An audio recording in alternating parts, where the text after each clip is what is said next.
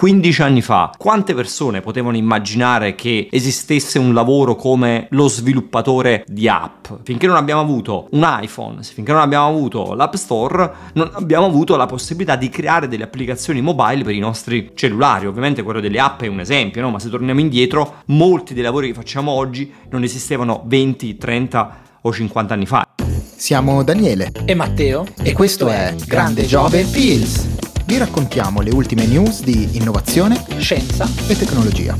Puntata numero 20 di Grande Giove Pills. Allora, Matte, siamo arrivati a questo punto, direi che siamo arrivati alla fine di una stagione, puntata numero 20, come dicevi giustamente, quindi ci sarà una piccola pausa di qualche mese, ci risentiremo dopo l'estate con tanti nuovi interessanti argomenti e tanti interessantissimi ospiti. A proposito degli ospiti, direi che non potevamo che concludere questa primissima stagione di Grande Giove con un ospite a sorpresa che però direi non lo sveliamo subito ma eh, ne parliamo tra pochissimo. A meno che non sia scritto nel titolo il nome dell'ospite. Anche questo è In vero. In caso ci siamo spoilerati. Effettivamente sì, facciamo finta che nessuno abbia letto il titolo di questo podcast. Ma sì, ma la gente ormai non legge più le cose. Giusto, giusto, confidiamo nel, nell'autoplay di Spotify o di qualunque altra piattaforma. Allora, l'argomento di oggi è un argomento diciamo abbastanza trasversale perché in questa primissima stagione abbiamo parlato tantissimo di un argomento in particolare, ovvero l'argomento che ha monopolizzato praticamente la discussione nel nostro settore, nel settore dell'innovazione della tecnologia di questi mesi, che è l'intelligenza artificiale. Guarda un po'. E l'intelligenza artificiale, diciamo appunto, è stata al centro di tantissime nostre discussioni. Abbiamo voluto però, diciamo, analizzarla da un altro punto di vista. E siamo partiti un po' da due notizie di quest'ultimo mese. La prima è che il buon Jeffrey Hinton, un uomo di 75 anni, quello che è considerato fondamentalmente il padrino dell'intelligenza artificiale, ha lavorato in Google fino a pochissimo tempo fa, ha deciso di andarsene da Google, licenziarsi per poter parlare liberamente dei pericoli dell'intelligenza artificiale. E questa è la prima notizia che ci troveremo ad affrontare oggi. La seconda invece è un'analisi che è stata portata avanti dal World Economic Forum e secondo questa ricerca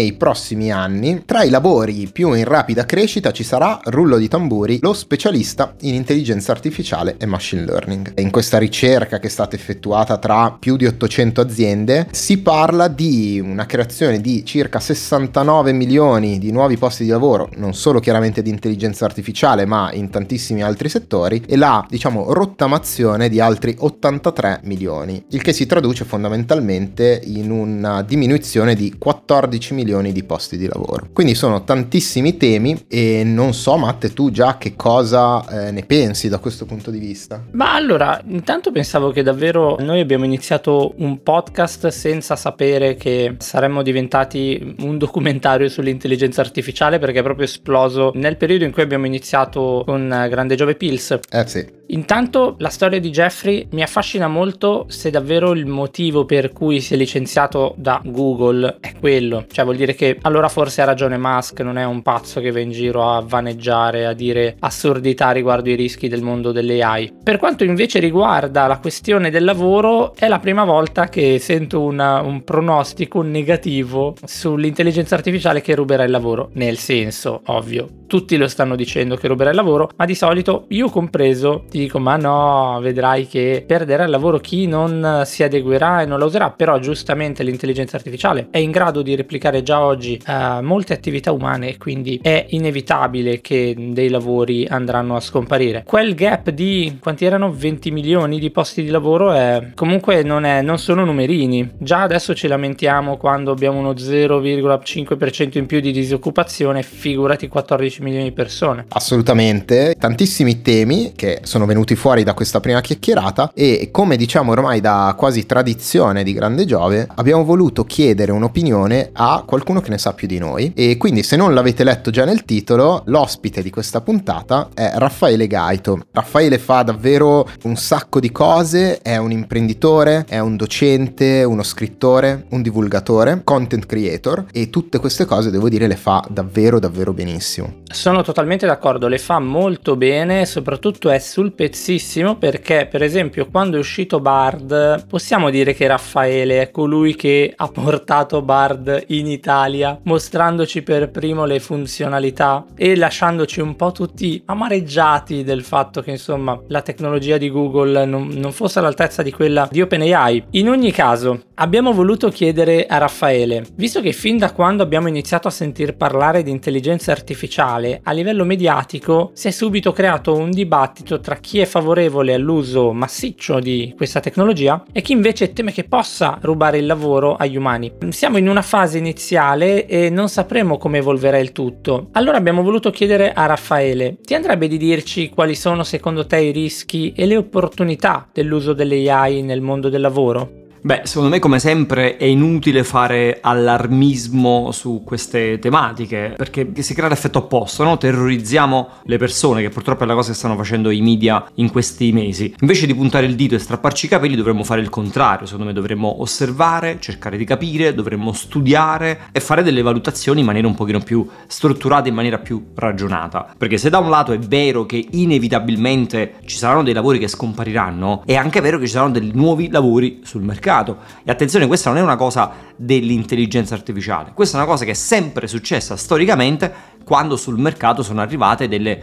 tecnologie che erano particolarmente potenti, particolarmente innovative, particolarmente eh, dirompenti. È solo che il nostro cervello, proprio per sua natura, no? per i bias cognitivi che, che abbiamo, riesce a vedere facilmente le cose che accadono in questo momento, cioè la perdita di alcuni posti di lavoro, ma ci viene quasi impossibile invece capire pensare, immaginare i nuovi posti di lavoro che nasceranno. Faccio un esempio, 15 anni fa, quante persone potevano immaginare che esistesse un lavoro come lo sviluppatore di app, per fare un esempio. Finché non abbiamo avuto un iPhone, finché non abbiamo avuto l'App Store, non abbiamo avuto la possibilità di creare delle applicazioni mobile per i nostri cellulari. Ovviamente quello delle app è un esempio, no? ma se torniamo indietro, molti dei lavori che facciamo oggi non esistevano 20, 30 o 50 anni fa. Ecco, io voglio rimettere l'accento su questa cosa per ricordare, guardate, storicamente sta roba è sempre successa. Invece di farci prendere dal panico, proviamo a osservare, a studiare e capire. Wow, allora devo dire che la risposta di Raffaele davvero trasuda ottimismo e quindi mi piace davvero davvero molto. Ha portato sul tavolo tanti temi interessanti, bellissimo l'esempio degli sviluppatori di app. Davvero credo che in questo momento ci troviamo di fronte a una svolta probabilmente epocale nel nostro settore e dobbiamo per forza guardare con entusiasmo al futuro dell'innovazione, al futuro della tecnologia, al futuro di tutto ciò che, che potrà di buono succedere nel, appunto nel nostro settore. Io ti dico, la risposta di Raffaele un po' me la sento addosso, eh, la responsabilità di insomma aver appena due minuti fa parlato di 14 milioni di posti di lavoro che andranno a scomparire, mi sento un po' in colpa adesso, però ha, oggettivamente ha totalmente ragione. Basti pensare al fatto che intanto noi non abbiamo, cioè l'abbiamo appena vista l'intelligenza artificiale all'opera, quindi non solo come dice lui non sapremo come evolverà e quali nuovi lavori nasceranno, ma proprio quali nuovi business potrebbero aprirsi. Prova a pensare anche solamente al fatto che una tecnologia del genere non abbiamo ancora idea quanto possa velocizzare determinati processi, quindi potrebbe creare proprio servizi che oggi non esistono perché i tempi non lo permettono. Un po' come è stato Amazon quando ha creato la consegna in un giorno, ha creato un mercato che non esisteva praticamente e potrebbe succedere lo stesso con l'intelligenza artificiale. Assolutamente, ma poi la cosa interessante in questi mesi noi ci siamo ritrovati ad affrontare questo argomento in tantissimi contesti. Mi viene in mente il settore dei trasporti, mi viene in mente quando abbiamo parlato ad esempio anche del metaverso e ne abbiamo parlato nel mondo artistico,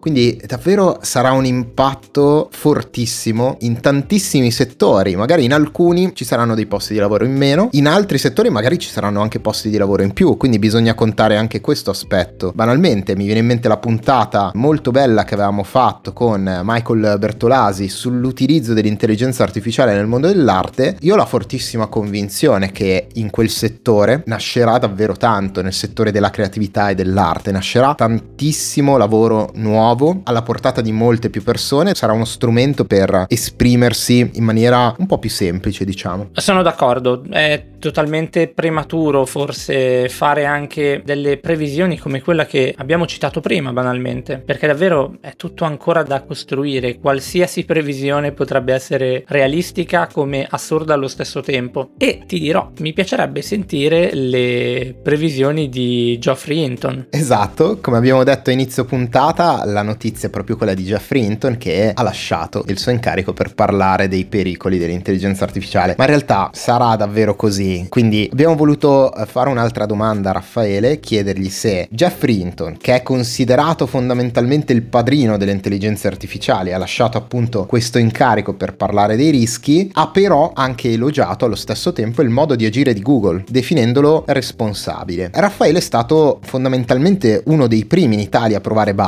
di Google, come dicevi tu prima Matte, e, e quindi ha visto diciamo entrambi gli scenari. Gli abbiamo chiesto quindi, pensi che altri player come OpenAI ad esempio abbiano agito in maniera poco responsabile diffondendo questa tecnologia senza ancora nessun tipo di controllo? Vabbè, allora su Hinton ci sarebbero un bel po' di cose da dire, perché lui è un signore di una certa età che è andato in pensione, c'è da dire il fatto che quando se n'è andato da Google per poter parlare di quello che faceva Google ha detto io non voglio impattare sulle azioni in borsa prima di parlare di Google, cioè a me sembra tutto estremamente strano e, e fumoso e inutilmente complesso, no? Se devi licenziarti da un'azienda per poter parlare di quell'azienda, diciamo, questa secondo me la dice lunga su parecchie cose, però non ci concentriamo su Geoffrey, proviamo a, invece a concentrarci sulla questione della responsabilità e sulla differenza tra Google e OpenAI. Secondo me c'è una cosa importante che in questo caso non dobbiamo dimenticarci. OpenAI è una startup, Google è un'azienda consolidata, no? Sono stati loro all'epoca la startup e ci ricordavamo come come Google lanciava qualsiasi cosa in beta, anche dei prodotti che facevano schifo, che erano malfunzionanti, che erano solo nella loro permessa versione, eccetera, eccetera, e poi correggevano lungo la strada. Oggi Google questa cosa non può farla, perché oggi loro sono i big del mercato, sono i leader. Se fanno un errore del genere, perdono in borsa, e l'abbiamo visto anche da quell'errore famosissimo sulla presentazione della piattaforma Bard. OpenAI invece sono quelli che devono essere dirompenti, sono quelli che devono muoversi veloci, sono quelli che devono rompere le regole regole, sono quelli che devono arrivare sul mercato anche con dei prodotti immaturi. Questo fa parte dell'essere startup e a me non piace quando facciamo due pesi e due misure, quindi quando perdoniamo delle cose a un'azienda invece non le perdoniamo ad un'altra. Quindi io in OpenAI non vedo niente di irresponsabile, vedo semplicemente quello che avrebbe fatto qualsiasi startup che arriva in un mercato comandato da big e l'unica cosa che può fare è muoversi in maniera veloce. Mi piace, devo dire che Raffaele è davvero molto, come dire, giusto, un ottimo mm, giudice da questo punto di vista e mi trovo d'accordo con lui. Alla fine è anche vero che non si può forse controllare, regolamentare una cosa che non esiste. Purtroppo quindi forse i passi da fare sono esattamente questi. Uscire con una tecnologia nuova, valutare l'impatto, come funziona, cosa succede e poi cercare di mh, mm, valutare quali sono i rischi. Comunque un processo che forse va fatto successivamente. Assolutamente, poi davvero devo dire che Raffaele ha, secondo me, analizzato in maniera molto corretta la situazione attuale a livello proprio di presentazione di prodotto sul mercato. Ha detto giustamente che OpenAI è una startup ed è dovuta uscire con un prodotto eh, rapidamente, perché for- forse era una delle poche armi che, che aveva per contrastare le, le, le, grosse compagnie sul mercato. Mi piace anche, diciamo, il, il, pensiero un pochino così, come posso dire, malizioso forse che è stato fatto su, su Jeffrey Hinton, che guarda un po' ha lavorato per un sacco di anni in Google, adesso si è licenziato e ha detto che Google è sicuramente più responsabile di OpenAI. Però sono sincero, a me, a me è piaciuto l'approccio che, che ha avuto OpenAI sul mercato. È arrivata con un prodotto che, sì, ok, ha i suoi problemi, ha i suoi difetti, sicuramente può migliorare, però ragazzi ha avuto un impatto davvero incredibile il prodotto devo dire che ha fatto scuola nel mondo delle startup, perché se tutte le startup uscissero con un prodotto diciamo a questo livello di, di maturità avremmo un sacco di, di idee interessanti sul mercato.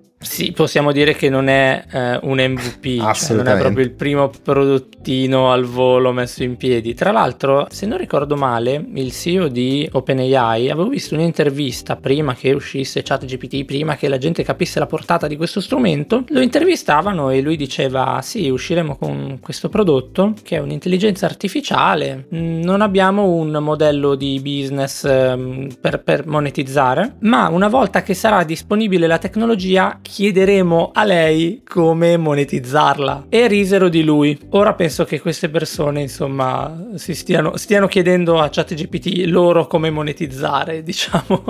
Assolutamente, bellissimo, bellissimo aneddoto. Tra l'altro, la cosa che giustamente sottolineava anche Raffaele è, diciamo, l'uscita un po' poco organizzata, mettiamola così, di Bard. Sembra quasi che si sia trovata un po' spiazzata a dover rincorrere poi il mercato, cosa che appunto appunto Google non ci ha abituato a fare negli ultimi anni, anzi era sempre in prima linea nelle innovazioni e sono sincero, la sua lettura sul fatto che Google non è più una startup, Google deve presentare dei prodotti eh, maturi sul mercato, invece in questo caso non ci è riuscita, eh, ha creato un danno a se stessa e ha presentato un prodotto che definirlo immaturo sarebbe già forse un passo avanti, era proprio diciamo un po' così zoppicante. Eh sì, era una risposta in ritardo con una tecnologia non all'altezza rispetto a quella di OpenAI e banalmente seguendo il discorso uh, di Raffaele, se i prodotti fossero stati inver- invertiti, quindi Bard il prodotto di una startup e eh, ChatGPT il prodotto di un'azienda consolidata, era quasi più, più realistico. È davvero assurdo che Google uh, sia uscito comunque con diversi mesi di ritardo rispetto a OpenAI, con un prodotto davvero non pronto. A me solamente una cosa cosa mi ha dato molto fastidio, la lingua. Già solamente il fatto che ChatGPT è disponibile in tutte le lingue e Bard solo in inglese fa capire quanto davvero Google è indietro da questo punto di vista. Assolutamente sì. Se sei d'accordo, Matte, io farei un passaggio invece sull'altra notizia che abbiamo raccontato in apertura, quella relativa all'impatto nel mondo del lavoro. Certo, allora, secondo il paradosso di Moravec, le abilità di ragionamento, anche sofisticate, sofisticato sono facilmente automatizzabili, mentre le abilità che richiedono empatia o capacità sensomotorie di basso livello sono difficilmente replicabili da un'intelligenza artificiale. È chiaro che esistono dei rischi, ma il fatto di poter lavorare con l'intelligenza artificiale in maniera complementare potrebbe portarci ad avere un'intelligenza aumentata. Allora abbiamo voluto chiedere a Raffaele, quanto pensi che uno scenario di questo tipo possa consentirci di lavorare meno o anche solo solo lavorare meglio? Ah, io sono assolutamente convinto del fatto che l'AI ci aiuterà sia a lavorare meno che a lavorare meglio. E infatti la cosa che sto spingendo tantissimo negli ultimi mesi è invece di scoraggiarvi, invece di spaventarvi e di urlare allo scandalo, provate a immaginare in che modo l'AI può permettervi di fare meglio il vostro lavoro e soprattutto in questo caso mi riferisco soprattutto all'intelligenza artificiale generativa che in alcuni settori, eh, incluso il mio, no? quindi settori nei quali la creatività è fondamentale, può dare una mano tantissimo, soprattutto su quei task ripetitivi, su quelli noiosi, su quelli lunghi, eccetera, eccetera. Ed è una cosa che non dobbiamo sottovalutare. Questo secondo me è l'aspetto veramente importante e bello dell'intelligenza artificiale di cui non stiamo discutendo abbastanza. Io penso che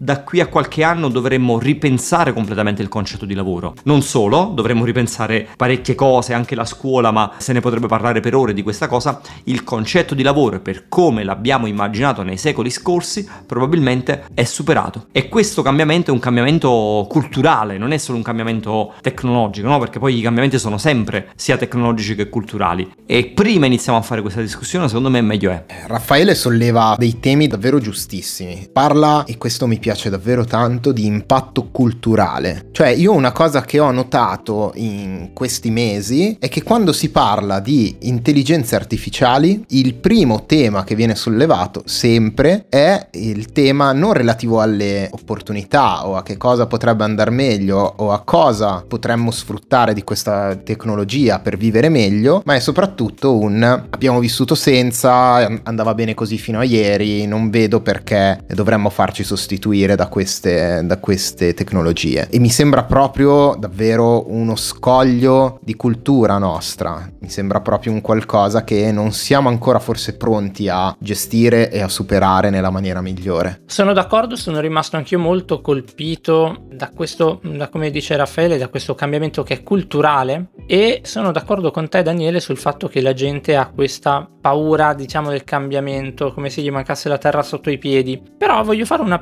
una breve riflessione per giustificare ma in realtà neanche giustificare, per notare una differenza tra questa paura del cambiamento che abbiamo oggi con l'intelligenza artificiale rispetto paure di cambiamenti di tecnologie magari passate. Mentre che ne so, quando è arrivata l'auto, che è stato anche quello un cambiamento culturale importante, eh, l'auto ha impattato nella vita di tutti quanti nell'arco di 30 anni. Non è stato immediato che boom è uscita l'auto, tutti hanno l'auto, tutti girano in auto, eccetera. Le prime auto ce le avevano in due, le strade erano quello che erano e quindi era un po' così. Ci sono voluti molti anni per eh, mettere in, in piedi e accettare questo cambiamento culturale. Vedo che invece, per esempio, l'intelligenza artificiale ha già avuto un impatto impatto, secondo me, pari almeno ai primi vent'anni di arrivata l'automobile. Solo che l'ha fatto in pochi mesi. E quindi il cambiamento culturale che ci viene richiesto come esseri umani dobbiamo valutare e capire se siamo in grado di farlo così velocemente. Assolutamente, è un tema correttissimo, soprattutto appunto calato nel nostro contesto in cui siamo, che è un contesto iperveloce, qualunque cosa succede oggi è accelerata al massimo, basti pensare ad esempio alle notizie o a qualunque altro tema eh, che viene affrontato oggi, viene affrontato con una velocità che non è mai stata così alta nella storia dell'uomo e quindi giustamente il ragionamento che fai è, è giustissimo. Probabilmente proprio come esseri umani ancora non siamo forse abituati a gestire un cambiamento così grosso, così impattante in tantissimi ambiti in maniera così, così rapida probabilmente magari noi comuni mortali non siamo abituati a gestire i cambiamenti in maniera così rapida, però devo essere sincero, quello che un po' mi ha stupito sono le dichiarazioni di Elon Musk, una persona diciamo estremamente brillante, estremamente intelligente, che ha fatto dell'innovazione, dei cambiamenti drastici nel mondo intorno a noi, proprio il suo marchio di fabbrica, qualche settimana fa in realtà ha dichiarato che probabilmente il mondo si sarebbe dovuto fermare per almeno sei mesi o qualcosa del genere per chiedersi come eh, gestire questa nuova tecnologia. Lo stesso Musk è stato abbastanza controverso su questa cosa perché da una parte chiedeva al mondo di fermarsi, darsi delle regole, capire meglio gli algoritmi dell'intelligenza artificiale, dall'altra parte però fondava una nuova startup che si chiama XAI che guarda un po' si occupa di intelligenza artificiale. Quindi abbiamo voluto chiedere a Raffaele,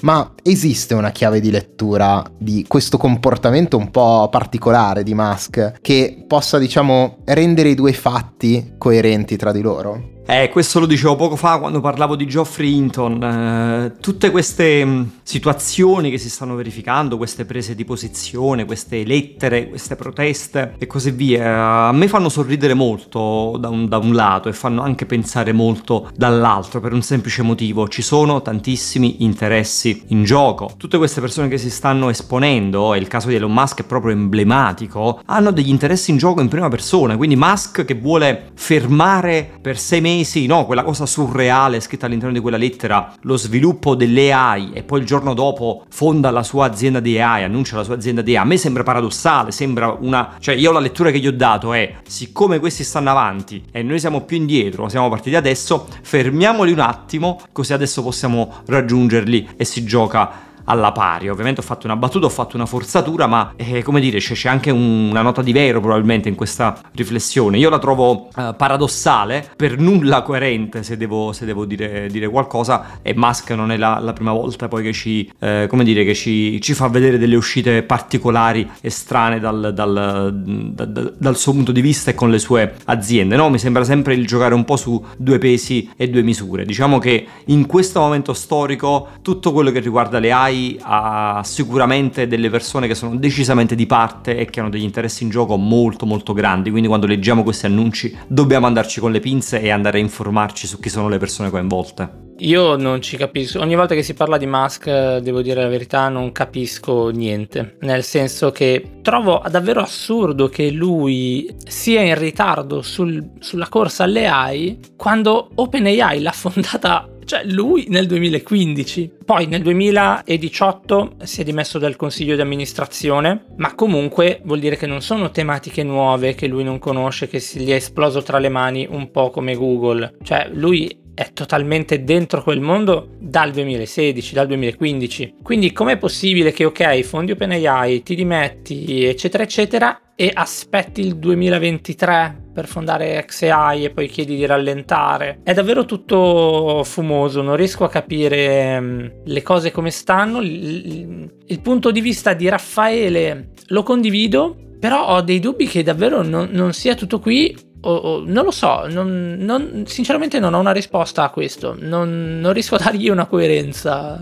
Io sono sincero, mi trovo ancora una volta molto d'accordo con Raffaele perché eh, Musk ci ha abituato negli anni passati a, diciamo, questo tipo di uscite. Devo dire che è abbastanza furbo in questi casi. C'è uno storico di uscite di Musk di questo tipo in cui va eh, fondamentalmente a condizionare l'opinione pubblica su alcuni temi per poi trarne, diciamo, un vantaggio personale. Mi piace molto la lettura che ha dato del fatto di fondamentalmente sono indietro, sono rimasto indietro, sto perdendo un'opportunità, provo in tutti i modi a condizionare l'opinione pubblica per far sì che OpenAI si fermi e io possa recuperare il terreno perduto. È una lettura, non è detto che sia sicuramente la situazione vera, però diciamo eh, se anche lo fosse non mi stupirebbe decisamente contando il personaggio. Sì, effettivamente forse mi sono, come dire, eh, cioè ho pensato all'Elon Musk serio, imprenditore, non a l'Elon Musk che posta le foto di cani su Twitter e fa oscillare drammaticamente il mercato delle criptovalute. Esatto. E purtroppo pensando a Elon Musk bisogna eh, pensare a entrambe le, le, le, le, sue figure, ecco. Chissà, lo, lo, vedremo presto e tra l'altro saremo mega curiosi anche di vedere cosa combinerà XAI a questo punto. Se sarà un terzo player, oddio terzo, per ora c'è OpenAI di principale. Bard stiamo